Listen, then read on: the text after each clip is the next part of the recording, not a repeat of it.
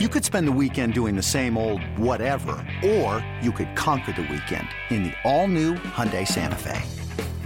Visit HyundaiUSA.com for more details. Hyundai, there's joy in every journey. With threats to our nation waiting around every corner, adaptability is more important than ever. When conditions change without notice, quick strategic thinking is crucial. And with obstacles consistently impending, determination is essential in overcoming them. It's this willingness, decisiveness, and resilience that sets Marines apart. With our fighting spirit, we don't just fight battles, we win them. Marines are the constant our nation counts on to fight the unknown. And through adaptable problem solving, we do just that. Learn more at marines.com. John, the first question that I've been asking a lot of people, and I don't mean this as a throwaway question, but to try to understand kind of what people were like. What were you like growing up? What were your interests and uh, how would you describe a, a, young John Blake? Boy, I mean, I was not uh, going way back. I was not what you would call the model child. Uh, I was a, uh, I was not a real. Uh, I was kind of a discipline problem to my parents uh, through my first. Uh, I don't know till uh, till I got to high school. I guess I was one of those kids, you know, that always sat in the front of the room with the by near the teacher. Um, so, so because I created so much uh, mischief. Um, so from that perspective, uh, you, you know, I was not. Uh, I had. I was uh, kind of a juvenile delinquent to a certain extent. Um, but you know, beyond that, obviously, sports were, were were my history in sports. I really liked uh, even as a as a kid, I liked history. I mean, I learned how to. I uh, I got a real uh, you know fat infatuation with with the presidents when I was in third grade, and and I've been able to you know say all the presidents in order backwards and forwards since I was in third grade. So so it's kind of and then and then obviously I love of sports. I wasn't a particularly gifted athlete, but I played football, basketball, baseball. Was a huge uh, uh, Boston sports fan. Uh, Bruins, Red Sox, Celtics, and the New York Giants instead of the Patriots because uh, I went back. I'm so old that I go back to kind of the AFL days when uh, the NFL was still king, and the Giants were still very big at that time in New England. What drew you to sports? As a fan? As a, as a fan, um, I, I think like a lot of probably kids. My my father was was a huge baseball fan. He, he was a Yankees fan, so he grew up, uh, you know, in, in New England when the when the Red Sox were very good. A lot of time, very good, and the Yankees were. So he, he was a Yankees and a Pirates fan. Um, and uh, you know, I, I was I, I probably played basketball more than any other sport you know youngster, so I became more of a of a certainly an NBA fan. And then I played a lot of football, and uh, it just you know. But again, I think a lot of it was uh, came from that. You know, I mean, as a kid, you know, I started collecting baseball cards, which you know really I think helps your identity in the sport. You can name, you know, I can still name a lineup from, you know, teams in the '60s, probably better than I can teams now and it's just things like that. And so that's kind of how I I kind of grew into that. So okay, you mentioned like your your ability to to name things. I I think one of the things that strikes me is your recall. I mean, you can, and I don't know, maybe maybe it's not as easy with the more recent stuff, but like the ability to go decades back and remember something like it was yesterday. Have you always like growing up? Was that always a strength?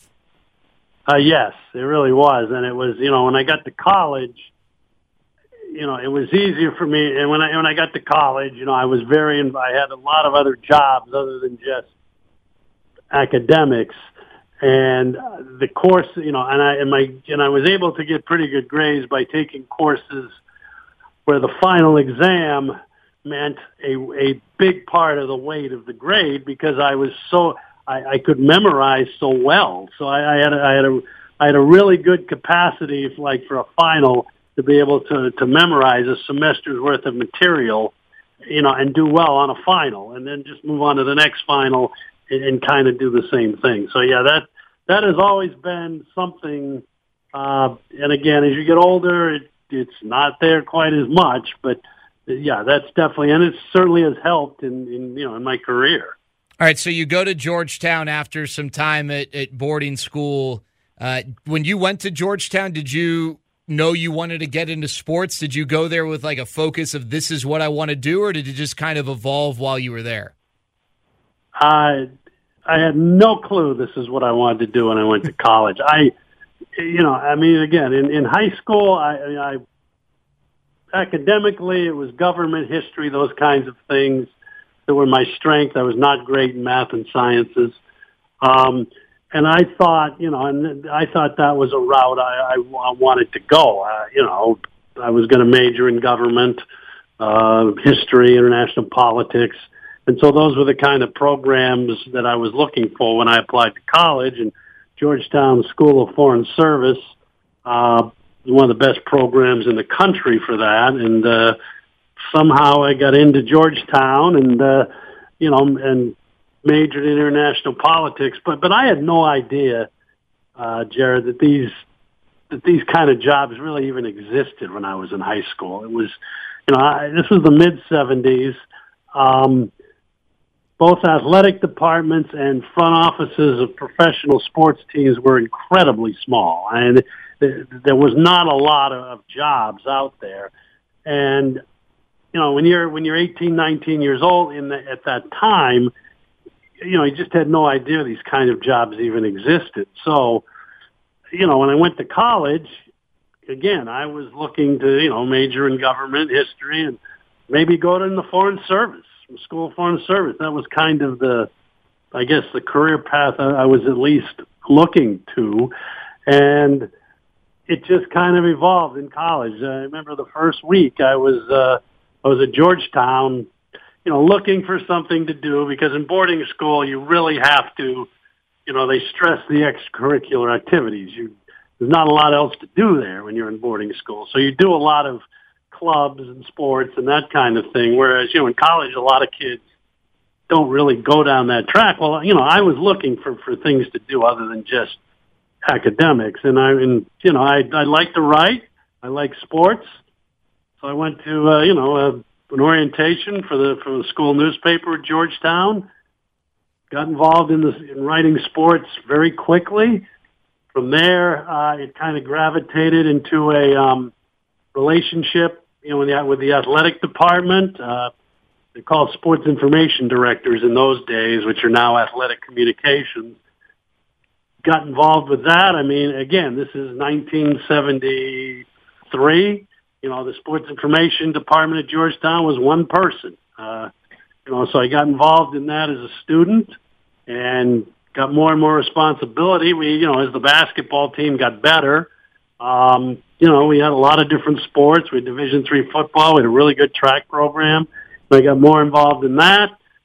And from there, I got a job, make through contacts, uh, working at the Washington Post, what was called a copy aide in those days uh, in my junior year, and I wrote high school sports for them, and and worked I worked a lot more at the Post than I did on my studies uh, my last two years in college, and that's kind of you know how it kind of all evolved. I just got more and more involved in different sports entities when I was in college, and you know, and still, you know, I don't, and I tell people this all the time. I interview students, you know, prospective students as part of the alumni interview program at Georgetown and I wouldn't trade my degree in you know international politics for anything. It was a great degree. The professors were great. I learned a lot, and it's you know in government history, those kinds of things have continued to be a passion. But yeah, going into it, I, I had no idea that this is how you know four years later it would end up.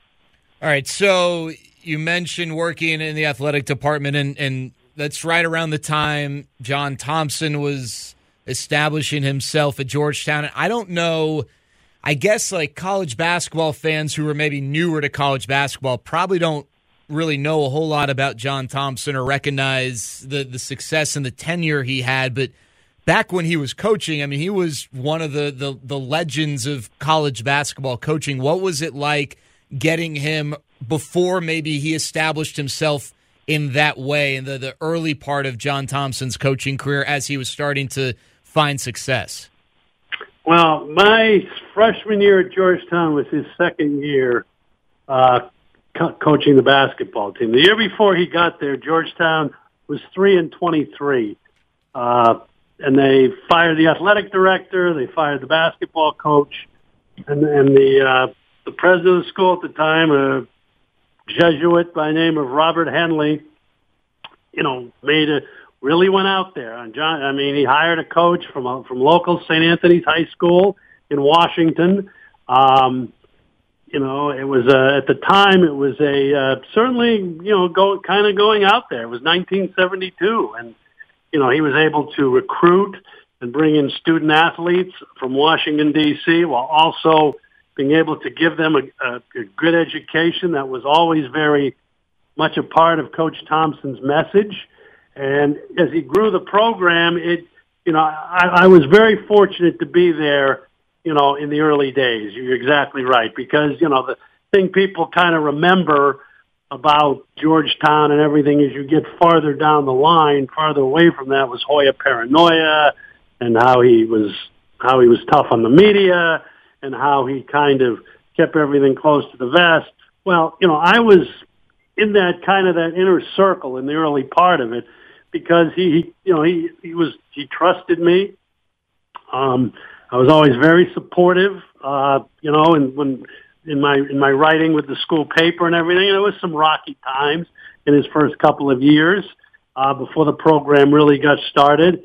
And, and that trust was, was very important because it kind of led to my first, you know, full-time job in the business. And, you know, it's, when I when I graduated uh, in 1977, I was you know the career path at that point was okay. I'm either gonna I'm gonna look for a job you know in sports information at a college, or I'm going to look for a job you know as a sports writer in a, in a paper or whatever.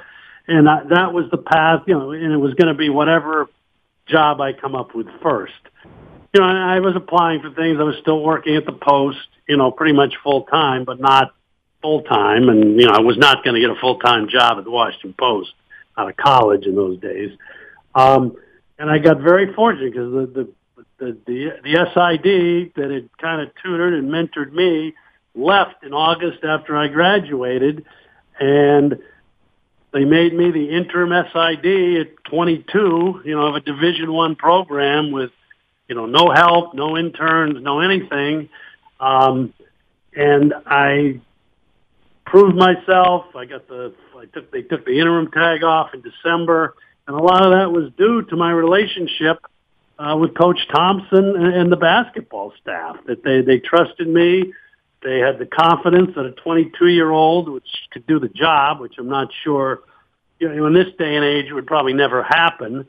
Um, but you know, and I was able to to do some things there, grow the department a little bit and um, you know, it was certainly a big break, and and I to this day I I, I owe that all to John Thompson, and it was fun to watch the basketball program kind of grow. Fun to watch how he was able to grow it, and you know, ultimately go to three Final Fours in in four years from 1982 to 85, and, and really put Georgetown on the map. Uh, and he was a great educator as well as a basketball coach, and uh, his legacy that lives on there today with, with Patrick Ewing and proceed, you know proceeding and proceeding his son is is the basketball coach. All right, I, I don't remember if you told me this or if this is a Matt Hicks story because both of you guys have some some fun stories from when you were broadcasting. You used to do uh, some of the Georgetown games. Was it you who got ejected from a game as a broadcaster? Well, we got a technical foul. Okay, but, technical uh, foul. Well, how, how did didn't that get ejected? What's that? Well, I mean, we we had some good stories on on, on basketball games. We, I mean, again, we we had we. I did. I was able to. It was SID. I did a lot of the color. I did some play by play when the regular announcer wasn't there, and then the guy who's been doing games there for 47 years, a guy named Rich Chvotkin and and, and Rich is the and you, I'm sure you've heard highlights. Hoyas win, Hoyas win. He says it like nine times. um, and Rich started, you know, when I was uh, when I was a student. Was 1974 was the first time he did the games, and so I worked games with Rich a lot over the next 10 years before I, I came to Texas in 1984. So we did a lot of games together. Um, we had, uh, and in, in those days, um, you played in some very small gyms if you when you were Georgetown. I mean, you played a lot of teams on the East Coast that played in very small gyms, and, and you know, we would we our our whole motto was, you know, you would go to these places and you'd get hosed, and you would you know by the referees, and when those teams would come to your place. In those days, McDonough Gym was about 3,200 students, and it would be a very similar thing. And uh, you know, we would uh, on the road. One of our favorite sayings was, you know, you would your your top guy would get three fouls in the first five minutes, and you could and you'd say, break out the raincoats. Here comes the hose job. You know, we would say this stuff on the air, which uh, couldn't really get away with that. So one night, I and I'm trying to one night we were we were doing a game and. I got mad and yelled at a referee, and you know, so before you know it, uh, guy teed me up. So it was it was in one of these gym situations. So um, I I was uh, in my youth. I, I tended to have be quite fiery on, officials. I mean, there, there there some. Uh, I went after an official one time. Uh, you know, this was when I was a student. I went up and started screaming at an official after a game. After I thought he cost us a game, had to get pulled off. So Thompson actually, I think, appreciated the support. uh, all right. So after that, you you spent time with the Orioles, and uh, I believe you got to work with Earl Weaver, who's one of the I guess baseball's great characters. What, what was that like? Yeah, I went from John Thompson to Earl Weaver. It was, uh, um, yeah. So I, so I decided basically. Uh, I was the SID at Georgetown about two and a half years. And at the time, you know, I'd been in I'd been at I'd been at Georgetown, you know, since I was a freshman, and I was just I was kind of looking for a change. You know, I just didn't think I wanted to be a a college SID at Georgetown. You know, my for my uh, entire career, and um, job opens up. You know, as the assistant uh, PR director of the Baltimore Orioles in the spring of 1979, and applied for this job and I, you know, I first went through a couple rounds of interviews. First, I was told, well, I think we're going to go with more of a marketing type because I mean, again, the staffs were very small in those days, and then they decided to go more hiring someone that had some some PR experience. So, uh, so I got that job. I started in May of '79. The season had already had already started, and um, you know, working. You know, again, I was about 23 years old, and uh, working with Earl, uh, he he was great to me. I mean, he he was again he was he was way ahead of his time on a lot of things in terms of managing. You know, keeping the famous Weaver cards. You know, he would keep the batter pitcher matchups for all of his pitchers. We had to do that by hand. You know, we'd go through the scorebook and update his cards. You know, after every series. Um, we kept we kept stuff like that. We kept uh, running percentage, throwing out runners. Nobody else did that. We kept save percentages and save opportunities. So I, I got a real experience working, you know, with that club. And this is this is a pretty good story. So I'd been there about three weeks, I think it is, and um, the regular road traveling secretary and, and people know in baseball where teams travel so much, you have a person whose job is basically to to be to, to line up all the travel buses, you know, planes, the hotels. It's a full time position. Josh Shelton does an excellent job for the Rangers now. But I'd been with the club about I would guess three weeks, and then the reg- regular traveling secretary, who was a legend. He'd be, he was there forever and, and passed in 2010 guy named Phil Itzoe uh, was was one of the best. He couldn't make the road trip for some reason. So they tell they tell me, okay, you're going to go on the road and, and and do this traveling secretary, be the traveling secretary for this trip.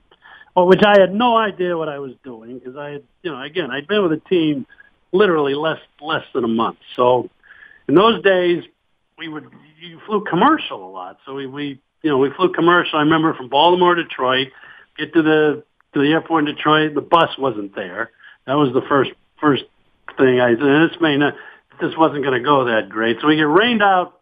Supposed to play the Tigers Friday night at Tiger Stadium, and uh, the game gets rained out, so we don't, you know, we don't play the game. We goes back to the hotel. So I get a call about three o'clock in the morning from from Weaver, and he goes, uh, he goes, yeah, you got to go down to uh, you got to go down to Detroit City Jail and bail out Cal Ripken. This is this is Cal Ripken Senior, um, who had who had basically gone out that night, come back to the hotel, I guess, fallen asleep uh, in the lobby, and was uh, security person tried to wake him up, and Rip kind of came up swinging and everything, and got thrown in jail for for I don't know if it was assault. I don't remember what it was. So three, so I'm, so three o'clock in the morning again, first night on the road trip. I go down to the jail. I and I have to bail Rip out. I you know wrote a check off an account, which I don't think I had authorization to do, but I but I but I bailed him out. And so we go to the you know we have a game at the we go to the ballpark. We have a day game, and um, Earl tells me, "Don't tell anybody this happened. Don't just you know don't tell anybody or whatever." okay, fine, you know. So Rip's got a big kind of cut on his nose. I mean, you, you know, something happened, but uh, so it gets to be about the third inning, and and one and the writer from the Baltimore Sun comes up to me and he goes, uh, "There's a there's a report out on the you know the police blotter that uh, that that Rip got thrown into jail last night or whatever and was arrested and everything." so I have to go down to the dugout. This is the middle of the game.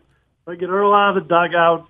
I say, uh, "This is out there," you know. And he goes, "He goes, well, you know, we'll have to uh, I'll have to go tell him to call his wife." And uh, calls his wife. It gets out. So that was my first night night on road trip. oh man! But uh, when things got a little better from there, we played 17 innings that day. So, so, but, so that was uh, that was my first induction to a major league road trip. But but Weaver was great to me. He was always better, you know, when you were losing. Um, and you know, he was easier to deal with when you were losing. When you were when the club was winning, and we won a lot, obviously, those years that he was the manager. He he was he was a little tougher to deal with. But I will say he was always he was always very accommodating to the writers. It was a you know it was a fun time, and and obviously the antics. And I'll tell one other Weaver story. Um, this was in spring training, um, and I think it was 1981 or two. Um, and so we, geography-wise, Ranger, the Orioles trained trained in Miami in those days, uh, old stadium in, in Miami, very close to where the Marlins new sta- Marlins Stadium is now. Um, and we were go we played a game in those days. You know, we would play the Royals were in Fort Myers, and it was a long bus ride. It was three and a half hours across the state. Uh, weren't a lot of interstates in those days. So we're in, we're in about the fourth inning of this game, and, for, and Earl is getting real agitated. I mean, the umpires had blown a couple of calls. Um, and all of a sudden, you know, he's up there, he's arguing with the umpire, and all of a sudden he pulls the team off the field in like the fifth inning, just pulls him off the field. And as he's walking off the field, he looks up to this little press box and he sees me and he goes, let's go, let's go. And, uh, basically we, we, we got back on the bus, drove back to Miami and we forfeited the game because, uh, the umpire was not keeping all of the substitutions on his lineup card. uh, so, uh, uh, Bobby Brown, who I think was Bobby Brown at the time, was maybe still Lee MacPhail, was president of the American League. Earl got suspended for this, uh, and there were no writers on the trip. That was the other thing I remember. It was you know it was so far that the, that the writers usually would just meet the bus back in Miami um, when we got back. So you know, and obviously you know those are the days before cell phones. So I have to try to, you know, run, get on a payphone and everything, call back, to Miami and just and, and tell uh, you know my boss or whoever it was, hey, you know, make sure the writers are there. We just forfeited this game, and then for the next two or three days, Earl would sit in the press these little press boxes in spring training while he was serving his suspension with the writers. So that's just a couple of uh, couple of stories like uh, about Earl Weaver. But as I say, you know, he was a he was a great manager, and I got to go to a World Series my first year with the club in '79. Uh, we lost to the Pirates. We Are Family is not one of my favorite songs, obviously.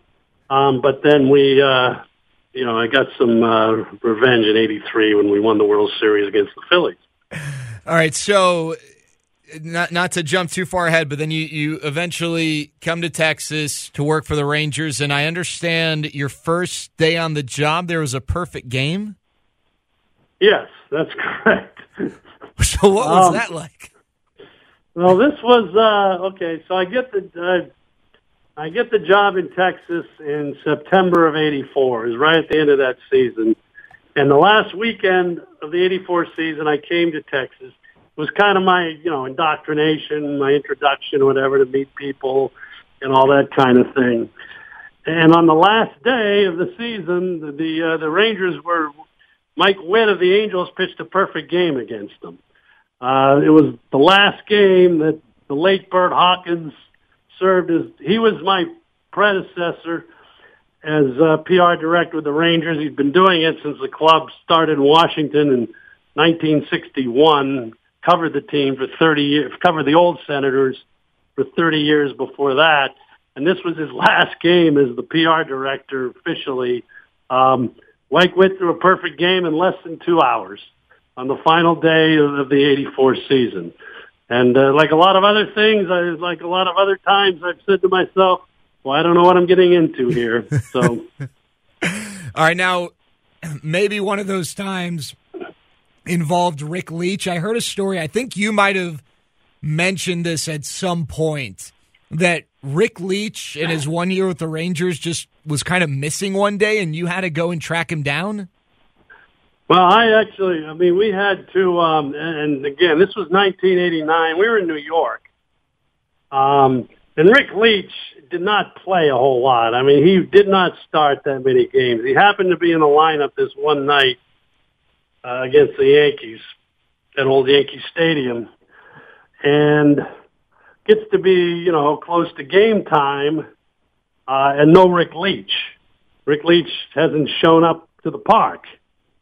Um, so, you know, on a lot of days when Rick Leach wasn't in the lineup, you probably could have gotten away with nobody ever knowing he wasn't there.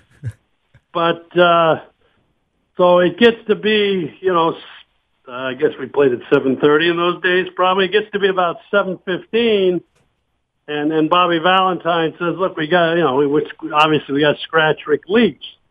So to make the the lineup change, um, and Bob Sheppard is, has just started announcing the Ranger lineup, and he and he goes, you know, number nine, Rick Leach, you know, left field, and I like go in the booth and I say he's been scratched, and he goes, scratch that. number 29, Pete Incaviglia, whoever was starting that day. so um, so Rick Leach went missing for two days, and and in New York, uh, Tom Grieve, thank God, Tom Grieve was the general manager, was on the trip, and Tom was actually the one that found Rick Leach, and it was. I don't really want to get into the details, but uh, he got suspended and everything for uh, less than uh, less than great conduct. Um, but I'll never forget the Sheppard thing because it was it was pretty. And, and again, if he hadn't been playing that day, I, I think you know nobody would probably have known he was missing. All right, uh, I, I again, there, there's so much that I guess we could cover with your career. I got one more just question of, of this ilk, maybe a story type thing, and then one question about the job itself. But uh, there was a, I guess, a pretty crazy period where under Tom Hicks's ownership, you were not only just doing the Rangers, but I, I, think you also had to oversee everything going on with the Stars. And this is while the Stars were competing for Stanley Cups and even won a Stanley Cup. What what was that? How how did that all come about? And and I guess what what was that period of time like? Um, well, you know, when Tom Hicks bought the Rangers in in, in 1998 at that point, the star, you know, the, he had bought the Stars about five years earlier, and his, you know, the, his goal, his ambition was basically to start a, you know, kind of a sports organization with multi teams uh, called Southwest Sports Group, and it, and it would encompass the Stars, the Rangers, the Mesquite Rodeo. He owned, he owned that too, the Mesquite Rodeo, and so a lot of us were put into positions we we consolidated roles, you know. So even though I was still, you know, baseball was still what I was doing most of the time, I did have super oversight of both the stars, PR, community relations, that kind of thing, and then I had to do, you know, communications for the rodeo. Um, the the the kind of the bummer of the thing is, you know, in in hockey the you don't get rings unless you win the Stanley Cup, and and this arrangement did not start until after the Stars won in 1999. We actually started it for the next year, and and then the next year they lost in New Jersey in the finals. So never did never did get a ring, but um, it was you know it was interesting um, to say the least. I, I went to a, a I didn't have to travel with with the hockey. I went to a lot of home. I went to you know the majority of the home games and and did a lot of their corporate type stuff. I didn't have to do that much team stuff, but you know at a time when the Rangers were were fairly successful. You know, I mean we were we were doing pretty well. Um, you know, there really isn't an off season to speak of anyway. But but in, in this case, for the few years, in that in that arrangement, they they decided in 2002, okay, this really isn't working. And we kind of went back to you know, separate separate staffs.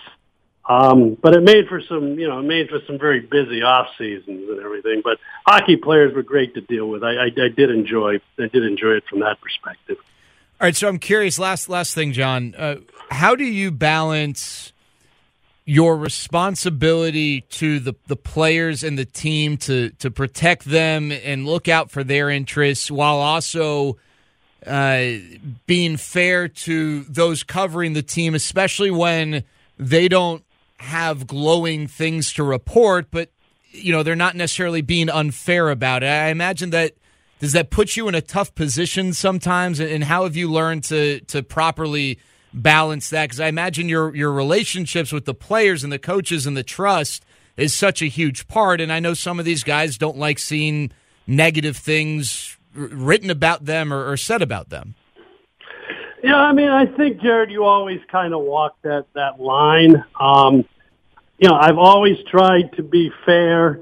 I've always tried to be honest and transparent um, in our in the relationships, you know, with media and and, and public messaging and all of that. But you know, at the at the at the when you when you boil it all down, and the bottom line is, you know, the first the first obligation, the first relationship is with the is with the organization you're working for, and and and that trust is very important. And you know, I've always tried to, you know, in, in a in situations where you know the club maybe has been compromised or uh, things are not in a great light. You just do the best you can to try to to, to put out the messaging and, and to try to be honest. I mean, that that's what I've always tried to do. It's what I've always tried to tell, uh, you know, front office, players, managers, coaches, whoever it's been over the years. You know, just try to be as, as honest as you can, as as forthright as you can. There are, obvi- there are obviously always going to be things you can't say or don't want to say, but at the end of the day, that's that's going to be the best approach. But uh, you know, my first obligation is, is going to be to is for the organization. I mean, that that's that's that's that's the job is trying to put in put your organization, in this case, the Rangers, in the best light possible. And you know, and that's that's good and bad. There've been a lot of things over the years which you know have been tougher than others to to to try to work through and everything, but. uh you know, overall, you know, I I feel like I've, I've tried to do the best job I can. It, it always hasn't been perfect, but uh, but again, that's and I hope over the years I've been able to gain the trust of you know most of the people I've worked for.